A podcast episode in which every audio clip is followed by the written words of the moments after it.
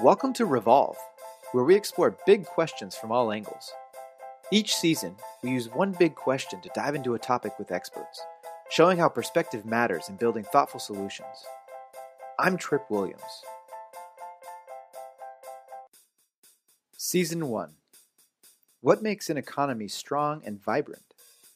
Using Seattle as a case study, this season we talk with different people involved in economic development to learn how economies are built. This episode features Andrew Lewis, a Seattle City Council member representing District 7. The Seattle City Council is a nine person body that sets policy for the City of Seattle. As Seattle's guiding legislative body and working alongside the mayor, council work covers all topics touching Seattle and its citizens, including economic development.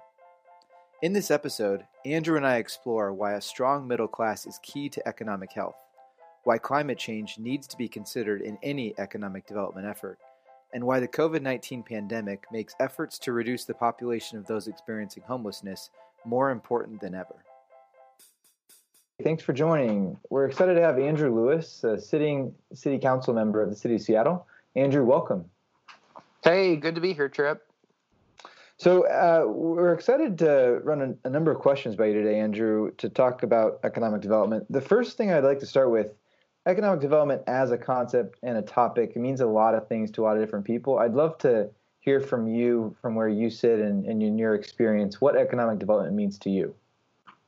Right. Well, you know, in the context of a of a city, a major metropolitan city um, like Seattle, uh, you know, I, I think that economic development is really critical because uh, like any municipal government, you know, we draw strength um, from our tax base, and the um, the source of a tax base is if you can have a diversified, um, robust, uh, and uh, broad-ranging um, local economy that draws from a lot of different sectors. And I think Seattle's a really good example because we have the, you know, we have a um, obviously most famously uh, internationally a very robust and um, strong technology sector here, represented by Microsoft, represented by um, Amazon as, as sort of homegrown technology giants. Um, we also have a growing footprint of uh, like Silicon Valley based tech uh, giants that are coming up here and establishing themselves, like um, you know Google, uh, Facebook, um, have big presence, uh, have a big presence in the city of Seattle. Uh, we also have a really strong maritime industrial sector uh, that is the real cornerstone of the Seattle economy, even to this day. I mean, just billions of dollars in economic activity is linked to um, uh, the uh, like the Alaska fishing fleet that is based at Fishermen's Terminal, um, cargo traffic that comes in through Pacific trade, and and as the center of the world has sort of shifted um, from kind of the post-war Europeans European um, specific uh, sort of orientation of the world to now the more um, uh, the pivot um, to Asia, uh, both militarily, economically, um, and politically. Uh, Seattle has definitely benefited from that because it is it's diversified um, our economy to also include you know to include trade, to include uh, just you know being a more important uh, city as a Pacific port city uh, since that is where um, the growing um, uh, center of global commerce and activity is. So, uh, you know, making sure that as city officials, you are constantly planning to attract, retain, and develop um, economic uh, hubs uh, in a variety of different industries um, to provide uh, maximum long-term opportunity and and diversified, uh, um, you know, a diversified tax base uh, and then also pursuing things, you know, I, I, I want to add, you know, the um, uh, there's always all this conversation in the economy about, um, you know, uh, companies creating jobs and like, you know, the like the big job creating companies and um, that school of thought. Uh, you know, it does not take into account that, you know, before you even get to the point where a company is in a position to, um, you know, quote unquote, you know, provide jobs or create jobs or be a mm-hmm. job creator, mm-hmm. uh, you know, it is reflective of the fact that you have a strong uh, middle class and consumer class that can provide the demand to patronize those uh, those businesses. To um, you know, I mean, like here in here in Seattle, right? You know, people people don't get you don't get a prime account for free uh, like yeah. in the context of amazon right you sure. have to have money you have to pay um, you know for that account and it's really the middle class the consumer class that is creating the jobs you know amazon um, is successful and able to create jobs because um, of the american um, consumer class and middle class and any economy that wants to grow and expand uh, needs to account for strengthening protecting and expanding their middle class first, foremost, and always as the most essential investment uh, to maintain long-term growth. So, sure. Uh, and cities have a role in that, right? I mean, like fifteen dollar minimum wage in Seattle, um, you know, was was a very um, pro-business measure because it gave more di- um, disposable income and more earning power to folks who could, in turn, um, turn around, take the additional money they're earning through a through a higher wage floor spend that money on things and then drive more demand for more growth uh, and greater economic expansion. So, you know, any proposal that puts money in the hands of working and middle class people is a pro growth plan um, mm-hmm. that uh, helps over the long term um, develop, expand, and build up an economy. Well, I want to get back to some of the things that, um, and you alluded to some of those policy mechanisms that you might be able to activate as a local government official. I'd love to get back to that. The first thing I want to ask before we move on is in, in your experience, again, the projects that you've seen go particularly well, or on the other side, those that have, have not gone well, what are, are there common characteristics in economic development projects that succeed or fail? Um, you know, I mean, it, it is important to make sure that uh, you know, in my experience, I don't have a, a lot of direct experience um, uh, um, personally, like in um, economic development projects, but from just what I've seen as a city council member, mm-hmm. Um, when you're the government, right? I mean, you got to be very cognizant of what your role is in the economy because you know the government is not in a position where um, you know we should per se be picking winners and losers. Like the market will pick winners and losers, mm-hmm. but what we can do is we can be in a position to um, set up our people to take advantage um, of a booming economy in a more equitable way and set up our uh, economy to um, uh, set, set up the people in our economy to have the resources to drive that um, demand. Sure. So j- just to, to put in, like, I think any policy that is focused on the development of human equity um, and the development um, uh, of you know enhancing uh, the material um, security and well-being of working people um, is going to pay is going to be very administrable and pay dividends um, over time. So mm. uh, you know I, I, brought up earlier um, you know fifteen dollar minimum wage. You know simple concept. You raise the wage floor.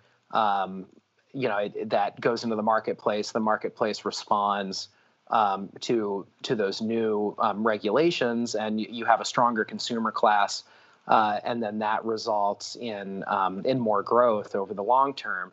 That's a, I think a good example of of an, an administrable program that is kind of set up to work uh, and set up to um, to pay off.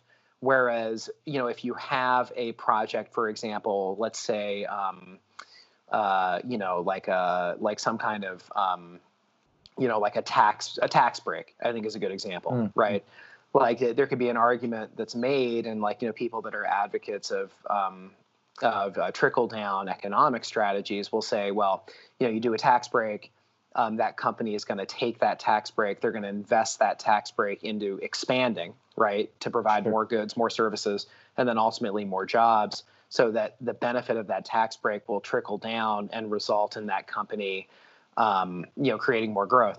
Well you know there, there hasn't been a lot of compelling evidence that unless that tax break is is a transaction rather than a gift that you're going to get that kind of a result. Mm. um, and like we would have had you know better luck taking that money and, and putting it into things that are going to help strengthen consumers and get consumers to spend their money. Because in a lot of cases you know like a company might they might do a stock buyback um, they might just um, you know share that money with their shareholders via a dividend, and mm-hmm. you know mm-hmm. not not everybody owns stocks, and certainly doesn't own them to the level where you know they're making a um, a, a, massive income off of those dividends. Whereas if you took that money and and you put it into, let's say, um, rent subsidy, right? Like Seattle and a lot of other markets are um, places where affordable housing is, uh, you know, housing is extremely expensive, and you know you want to be in a position where, um, you know, work people can live um, closer to work. Uh, you know, they can aspire to um, having uh, more security in their home, in where they live and not be rent burdened. Mm-hmm. Um, so that because every everything that they're putting into rent, that's money that they're not going out in the economy spending on other things and driving demand. So you want to make sure that uh, you have policies in place to to look at how government can be an actor to reduce um, some of the cost of living that kind of falls under our regulatory and police powers as a city. Housing is one of those things for a city. Mm. Um, so you know if i had to make a choice right as, as an elected official between you know a tax break for a company to try to spur economic growth or take the same amount of money because we you know we got to remember tax cuts cost money regardless of how some people mm-hmm. Characterize them. Um, and if we're going to make a decision you know about where to send that money to spur economic growth like i would much rather take that money put it into some kind of rent subsidy so that um, you know renters who are working are in a position where you know we you know their rent gets reduced and they can in turn turn around take that money and spend that money um, in the economy to drive drive growth drive demand and um, you know and increase jobs uh, that is um, uh, that's a better use of that money mm-hmm. yeah capital flows as i'm hearing you describe it is really what what makes an economy tick right it's um it's much more helpful to have that capital flowing through than kept in accounts and um, just expanding balance sheets. Yeah, just to, one more thing because I want to get to more questions, but I, I, think that that that comment about capital flow is is really prescient too right now because you know just for for the record of this as, as a sort of historic document, um, this podcast, you know, mm-hmm. we, we're having this conversation in the middle of um, you know, a public health crisis that is evolving into um, the worst economic crisis since the Great Depression. Mm-hmm. And it, it really has been a symbol of how, um, and, you know, my, my personal bank account can attest to this because I've been inside, I've been socially distancing. You know, I, have I've never had uh, like more money handy in, in, uh, in like my bank account because I am not out um, you know, I, I, mean, and, and, you know, we're doing this over the phone, not in person, but if you right. can see, um, I, you know, I got very long hair right now. I haven't been getting haircuts. Uh, you know, I haven't been, um, uh, you know, I haven't been going out to, to bars for happy hour. I haven't been eating out in um, restaurants. And yeah. the uh, result of that is all of that consumption that was in the economy before, mm-hmm. um, under uh, under normal circumstances, all of that um, uh, all of that money is just is sitting in people's bank accounts, and uh, you know, we have so many businesses that are marginal and that like depend that you know they can't just shut down for right. um uh you know they can't just kind of say okay well we'll ride this out for um you know for like half a year you know eight months however long this is going to end up going and uh, it really just shows how critical that um, uh, that capital flow, as we've been discussing it, is mm-hmm. to um, to maintaining growth and and that we're going to have a lot of firms, a lot of small businesses, and, and a lot of companies that, despite our best efforts,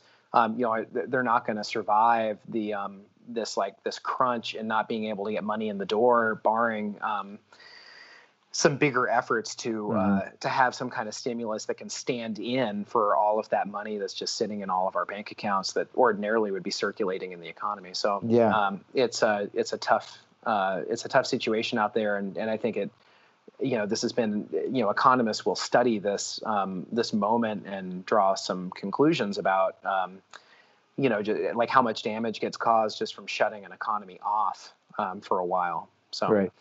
Yeah. Yeah and I, and I think on top of uh, one last uh, comment there is it's not just the volume of outflows that might come on a even regular cadence let's say a quarterly basis. It's the economy really requires the regular daily flow, right? Of of even smaller numbers of transactions and even smaller um, the actual amount in each transaction might be smaller, but it's that constant required trickle that, uh, and not to confuse a trickle on economics, but it's the constant flow of capital, not necessarily a volume of capital that's dispensed on a specific cadence, right? It's that, yeah, it's happening yeah. Well, makes the economy thrive. Well, and that's a really good point. And you know, the only thing I would add to that too is you know we had a debate recently. Um, that you know there was there was some news about it um, that was a you know because I think that what you're speaking to too is it's really um, made us see from the standpoint of a city um, the uh, the effect of like pipeline issues um, mm. in interrupting some of those cadences because you know a big function of government we have a lot of things that we um, you know for for a lot of reasons for the health and safety of the public there's certain regulations right and mm-hmm. one of mm-hmm. those for land use is um, is design review mm-hmm. like you want to put up a new building you know you have to engage uh, you know with the city with your neighbors you go through a design review process um, as a developer um, and those those are done through in-person neighborhood meetings. Well, you know, we had this discussion as a council because the, those groups could not meet um, uh, in person anymore. Um, it was difficult to do those meetings remotely because of the technical nature of design review. Sure. So we, you know, temporarily had to transfer that over um, to an administrative process to avoid the bottlenecks. And, you know, we did that as a we voted on that as a city council um, to avoid the economic ramifications of of disrupting that flow because you mm-hmm. you know these design review boards some of them here, maybe 30 projects every month um, and if all of a sudden you know they can't hear any of those pro like any of those projects and they just you know but those projects keep coming so when whenever sure. they did whenever they did come back to do those design review processes you know be it in you know two months three months four months however long it's going to take um, you know, they would have come back and, and just been overwhelmed, and the backlog would have been massive. And then the effect on the economy uh, too, in terms of the multiplier of those projects, because if you're building a building, right, you're you're getting cement, you're getting steel, you're hiring um, laborers, and like those backlogs in design review, you can see just the tumble sure. that goes back in how it it has massive disruption um, all the way through those. Um, uh, those supply chains and those different processes that are dependent um, on uh, you know people getting their design review done, getting their master use permit, and and building their building. So it, yeah. this has been this whole thing has been a really interesting. Um, uh, uh, you know, I mean, interesting would be the right word if if the if the effects were were not so human and so sure, um, sure. terrifying um, in in just how. Uh, you know that other element of government that we have certain regulatory practices that uh, you know that are that are necessary for um, certain segments of the economy to to continue to move, and that when those get put on hold, the broader economic impacts that those have. Um, that you know, it's another uh, interesting comment on growth. Yeah, yeah. Well, so, and that's actually a great segue. You you're really hopefully outlining how local government. One of the primary things you're able to do is clear the way, right, for private enterprise and others to act in the economy.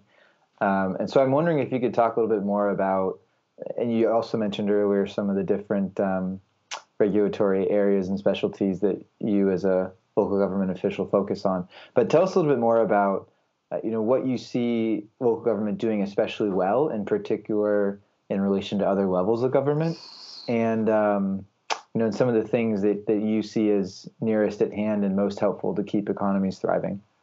Right. I mean, I think that first, the most important thing um, is that uh, to kind of jump off my previous comments about the design review, there are certain um, competencies that that are the exclusive purview of local governments, mm-hmm. um, and it's it's actually it's quite a bit of what we deal with in our daily lives. Um, and you know, it depends on where you are, but for the most part in the United States, you know, you're like our local governments actually look, um, you know, pretty similar in terms of the different competencies they take on.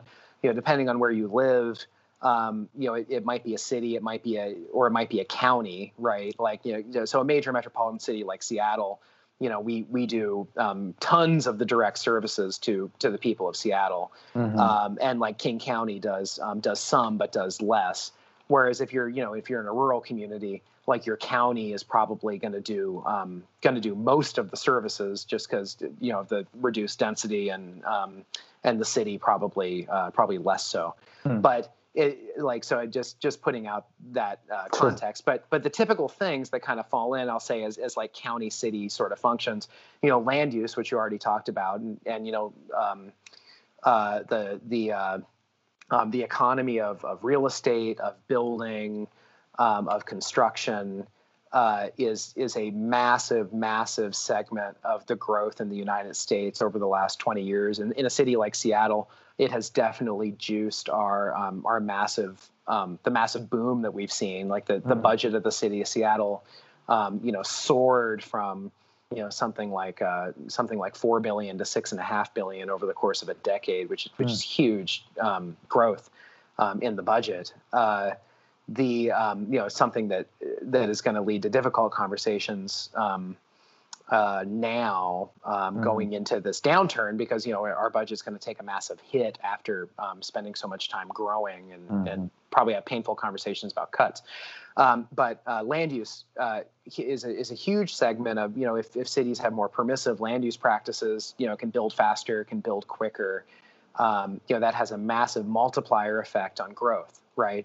Mm-hmm. Um, so that's that's an essential competency of local government that has huge economic implications um, typically all, also local government, um, you know, be it a, a, city or a county, is going to provide a lot of the services um, that people on a daily basis really rely on. I mean, like like ninety percent of the government um, that people uh, encounter um, is something that their city or their county does. I mean, uh, like you run into the police. The police is um, is always going to be a city or a county function. Mm-hmm. You know, fire department um, buses, right? Like, mm-hmm. um, uh, you know, public transportation generally, subways, buses, uh, you know, things that uh, we interact with on a daily basis.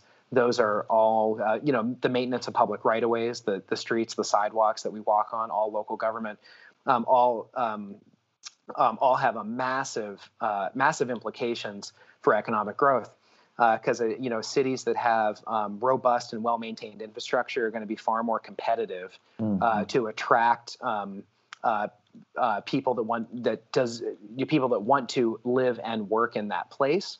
And you know, it, the more attractive you are, the the um, the the more tax base um, you can attract to your um, to your municipality. Mm-hmm. So I think that that that's a really um, you know sort of growth can beget growth if you put it back into things like that uh, and then also uh, depending on where you are i mean it's not the case in the city of seattle but i would say education right is, is huge if you um, are making the right um, inter uh, uh interconnected investments in education in your city to link um, your economic development and workforce development initiatives right mm-hmm. with your education initiatives uh, you um, can be become extremely competitive um, as a uh, um, as a city or municipality um, because you can you can create um, these pipelines of making sure that uh, you know the economic needs of the different clusters um, that have been developed. I mean, in our case in, in Seattle, that would you know that would basically be like tech, maritime, industrial economy.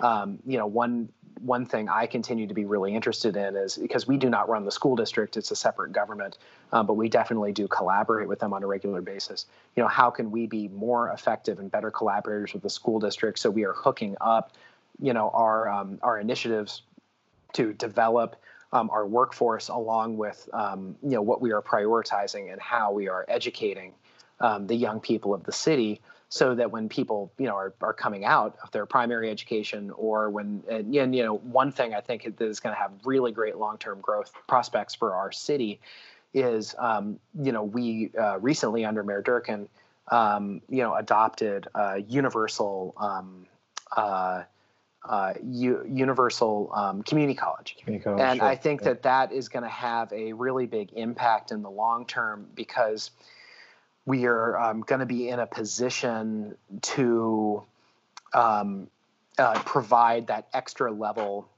of um, that extra level of specialized uh, education that could be um, you know like a certificate it could be an associate's degree um, that will just be part of our, our social contract here in the city of Seattle, mm. where we we you know building on our previous success, where we know you know like that uh, you know early learning um, mm. is the best place is the best place to put those investments, even more than you know than community college.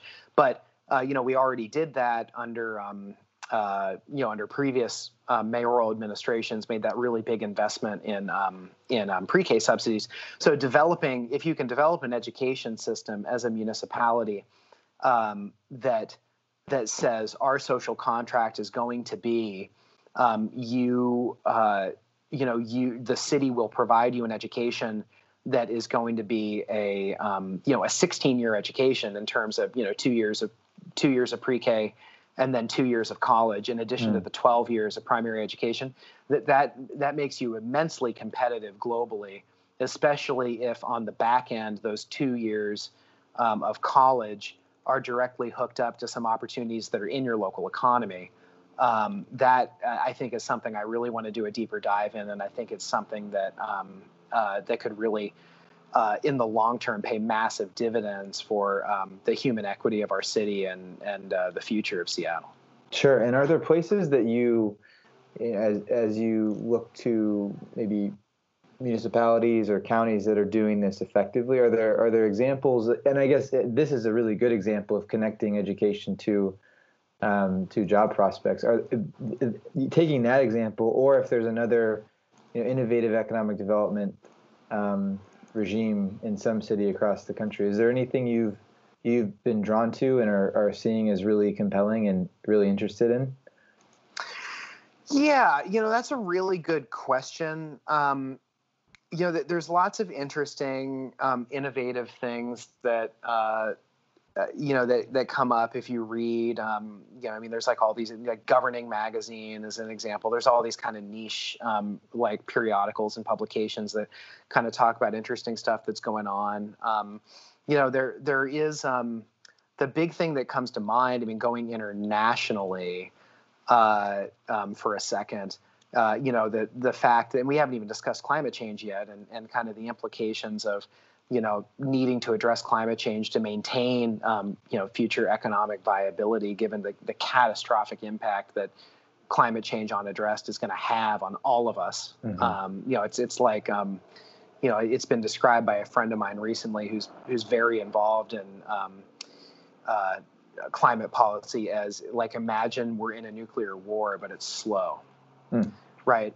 And, mm. and like you know having the impacts of you know like a nuclear war that would that you know that would happen you know really suddenly right within 20 minutes you, sure. you know completely irreversible destruction but you know similar impact over the course of you know um, you know some people are saying as short as 10 years uh, and you know I think we should take those warnings super seriously mm-hmm. um, you know to get getting to similar and completely irreversible impacts um, when you you know when you think about the sense of urgency in those terms um, Copenhagen, great example of a um, of a city uh, that has been making really great strides towards becoming carbon neutral, and really realizing that cities have a big role um, uh, in climate. And I think that in the United States, we have a tendency to think of the climate fight as sort of a you know a problem that rural people have, mm. right? Like you know coal burning economies, coal dependent states.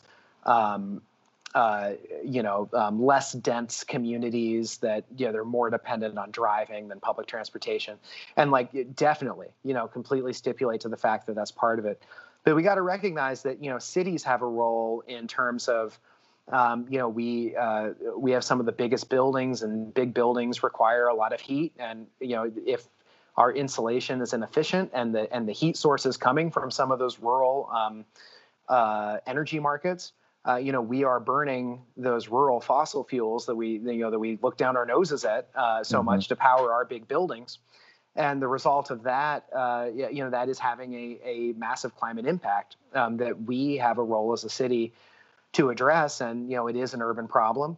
Um, uh, Copenhagen has been doing a great job in um, serving as an example uh, as a jurisdiction that is really taking it on as a city and showing that you know, if if more jurisdictions, because it's true, you know, Copenhagen just doing it on its own, that's not going to get us there on global climate change. But if other municipalities around the world, you know, study what Copenhagen is doing and emulate it, and you get, you know, you, you get, you know, 50, 100, you know, 300 um, municipalities that are uh, modeling that same thing, that is going to start to make an impact and move the needle. Mm-hmm. So, looking at things like that and, and figuring out how we can um, uh, you know, do things that have global impacts as city cities, I think is important. Uh, you know, I think also, you know, uh, another initiative I'm working on right now um, you know, I, am chairing a uh, you know a committee um, for the city council on um, performance auditing to come up with some recommendations and suggestions um, on um, how to enhance, protect, and expand our ability to do performance audits and do um, uh, make sure that we are we are implementing. You know, per- performance auditing. We don't need to go into a, a, rabbit hole on this, but you know, it's a performance auditing is about measuring uh, you know, efficacy, like is a project effective rather sure. than, um, rather, or a service effective rather than is a service um, efficient. Mm-hmm. Uh, but, um, you know, it, through that process, been looking at lots of cities and, you know, and there's a lot of variety in how cities do their internal auditing and audit you know performance auditing is something that all municipalities to a certain degree do it's been really interesting to go through that process look at some of these other jurisdictions and like just see the the wide variety and different practices and how you know some cities like our you know our neighbor to the south portland um, oregon and i think portland is a good model in a lot of these things be it um, you know how to have sustainable dense and um, uh, uh, and attractive land use and mm-hmm. environmental policies um, how to um, uh, how to um, and then also how to do performance auditing. Like uh, portland um, you know basically every uh, every like five years or so it, like every department's been looked at and, and they've had substantive feedback and recommendations that enhance the delivery and performance of their services. So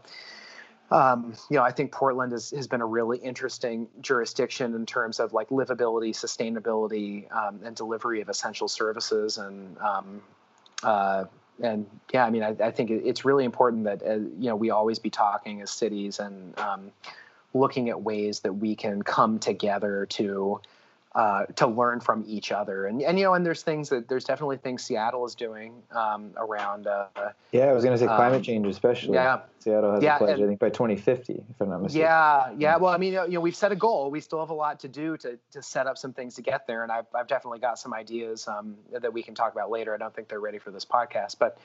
Mm the uh, uh, but I'll give you the scoop on it when uh, hmm. when we're when we're ready. This hmm, podcast the first the first place we announce it. But um, I was going to say that uh, you know around um, uh, you know the law enforcement assisted diversion program is something that was hmm. pioneered here as like a creative new way um, to divert uh, low level um, drug offenders into into treatment, counseling, wraparound services as an alternative to the traditional criminal justice response. It's something that's been emulated um, all over the world and um, there, has been you know lots of very favorable press you know in, mm-hmm. in the mm-hmm. New York Times and other so there, there's things that we do really well too um, in Seattle and um, you know I always look forward to having those conversations with people to to have that exchange of, of you know like here's what we um, here's what we really do well what do you really do well and how can we learn from each other I think is is is absolutely a um, a critical uh, uh, way um, for us to do business as local governments, especially as it comes to figuring out new strategies for growth and economic development. Yeah, yeah, and I want to move to our next question. Um, yeah. But for the audience, interestingly, Park City, Utah, uh, I think has a near-term goal of reaching carbon zero levels by I think within this decade. So that's a topic I, am hoping to come back to on the podcast, and I'll put a I'll put that off to the side for now. But I thought it worth mentioning and um, for people to check out. That's pretty exciting. Yeah, that's great. Um, yeah. So our next question, Andrew, and and I I really want to. I'd love to spend multiple hours um, talking about the work you're involved in and your projects that you're leading. Because of your schedule and mine, we're, I'm going to try to compress that into a few minutes here. Sure. sure. Um, but as you mentioned earlier, we're recording this in the midst of COVID 19. There is tremendous economic upheaval um, across many sectors of the economy and many different parts of the population. One of those populations that's particularly vulnerable and is affected significantly is the homelessness population or, or those experiencing homelessness, right? And I, I know you spent a, a, significant amount of time and lead an effort um, to address that challenge. I'd love for you to both share with us a little bit about that project and, and your work there, and also how you see that population, the homelessness population, um, you know, especially affected during economically and otherwise during the downturn? Yeah, I, so that's a really, really good question, and that's been a big focus of my committee. I chair the select committee on on homelessness strategies and investments, and um, you know, we going into this crisis, the thing that is the most sobering and the thing I am I am not looking forward to is you know we had a debilitating um, and actually still active state of emergency. We've been in a state of emergency on homelessness in Seattle um, for um, uh, you know for over five for almost six years, I think 5 mm-hmm. years, mm-hmm. Um, and it's uh, uh, you know it's it's been um, extremely debilitating. Uh, to and it's been it's been extremely sad to um, walk around the city and see that we just have a profound number of our neighbors living in, in absolute um, unacceptable squalor mm-hmm. um, for a society that is as wealthy and as um, uh, and as innovative as Seattle is. Uh, and you know that was all existing pre-COVID. Now we're going to be in a position where we're going to have a massive um, revenue shortfall, mm-hmm. and we're going to have to have a conversation as a city about you know how do we keep essential services going um, that you know that we were taking for granted before this crisis, let alone um, how do we do the additional things that we need to do to get um, our homeless neighbors inside. So uh, you know, I, I, would just say this. Uh, you know, I think that an a, you know an economic um, uh, any economic growth strategy has to be focused on on human equity writ large. it, it is not good for your economy to have a massive number of folks that are experiencing homelessness um, in your city. I mean, it just, it just doesn't put a good foot forward. Um, there are also things you can do to reduce inequality and to reduce cost of living um, that can um, crack down on uh, the number of people who are experiencing homelessness through economic necessity. And you know, I want to be clear. You know, in King County, we we have a, a little over 11,000 individuals that are experiencing homelessness. Um, uh, many of those folks uh, you know, one of the contributing factors to being home to being homeless is um, that they have a um, uh, uh, they have a public health um, challenge, uh, mm-hmm. be it um, uh, you know a, um, behavioral mental health uh, that diagnosis that is untreated, um, or substance dependency, or both and you know those folks are you know are going to require a more service intensive response um, you know, permanent supportive housing, wraparound services, something where where we can get them inside um, and they can live live with dignity. But you know, they're not um, they're not going to be part of like a workforce development program, for example. Mm-hmm. Um, then we have uh, you know the folks that are that are homeless um, for economic reasons, uh, who are you know who are car camping. Um, who are maybe living in encampments and working in minimum wage jobs. Um, you know, these are folks that are working, they are making money, and they are making an economic decision to, at least for now, um, uh, live uh, um, live homeless because they don't have the resources um, to be able to save, to be able to get ahead by also paying exuberant rents. Mm-hmm. So, the, you know, our role in that is going forward. I want to do a couple things. First, we we got to scale up permanent supportive housing. We got to make it easier to build. We've got to get people who are, um, you know, chronically homeless because of a a, um, uh, a health condition. We got to get them inside, off the streets. Um, with wraparound services so they can live with dignity and they're not um, exposed and, and living in squalor. Mm-hmm. That's, um, you know, number one, we need to do that. Second thing we need to do is we need to have big um, city initiatives to invest in rent subsidy so that those folks that are working, like the, the working poor in the city of Seattle, can get some kind of assistance and relief and subsidy so that they can rent and live in an apartment in the city in dignity um, and continue to, to work, save, get ahead, and meet their other obligations without being rent burdened. And as I alluded to earlier, that is also a pro growth strategy because it frees up some of their income um, to to go spend on things that will help drive growth. Mm-hmm. So um, I think those are the things that we really need to be focused on. We need to dig deep and we need to find a way to provide the resources to do that. Um, in the uh, in the COVID emergency, despite all of our other pressures, we we cannot lose sight of the fact um, that we had a homelessness crisis before. That homelessness crisis is going to get worse now. It's not going to get better during COVID. We will mm-hmm. have more people that were in service sector jobs. I mean, there were the um, uh, I think the Fed, uh, the federal government, uh, might have been the Fed um, or uh, some other um, body the federal government said the other day that um, 40% of low wage workers lost their jobs so far during the COVID crisis. And, you know, a mm-hmm. number of those folks are going to go back to work um, when, uh, when the crisis is, uh, has abated and like the, the economies are opening up again. Mm-hmm. Um, and like a lot of those folks have received some level of unemployment benefit. Um, but it, it is still setting them back no matter what. And, mm-hmm. and, any relief that we are giving is not going to um, ultimately be enough. And it, it is not unreasonable to expect that of that 40%, a lot of those folks are going to become economically homeless or transitionally homeless. Mm-hmm. And they're going to be they're going to be on top of the the massive um, population of people experiencing homelessness we already had. So mm-hmm. we need to be in a position where um, uh, we are making progress on getting people inside um, and and meeting their needs um, as part of our as part of the recovery. We can't um, hold off on it and use the um, crisis as an excuse for inaction on it. Sure. That's great. And, and, I just want for the audience, if if they want to track your efforts on this topic and others, can you just share with them the best places to find you? And I can include this detail in the notes as well, but I just want them to hear it from you. Yeah, super easy. Uh, Seattle.gov slash council slash Lewis. That's my website. You can sign up um, there for um, uh, for email updates. You know, I, I, send out on a fairly regular basis, typically at least twice monthly, um, kind of updates on what my office is up to. People can um, uh, follow me on uh, on Twitter. You know, Lewis for Seattle uh, at Lewis for Seattle on Twitter. People can email me directly at um, andrew.lewis at seattle.gov. Always happy to, to talk about these topics we discussed today and, and any others. You know, especially um, uh, for Seattle residents. And uh, uh, you know, just look forward to continuing to have these conversations with you, um, Trip, and others, because uh, you know, having these conversations about how we how we grow the economy how we do it equitably, how we do it in a way that um, uh, that everybody is benefiting from. These are going to be really they were critical um, conversations during the last recession and recovery.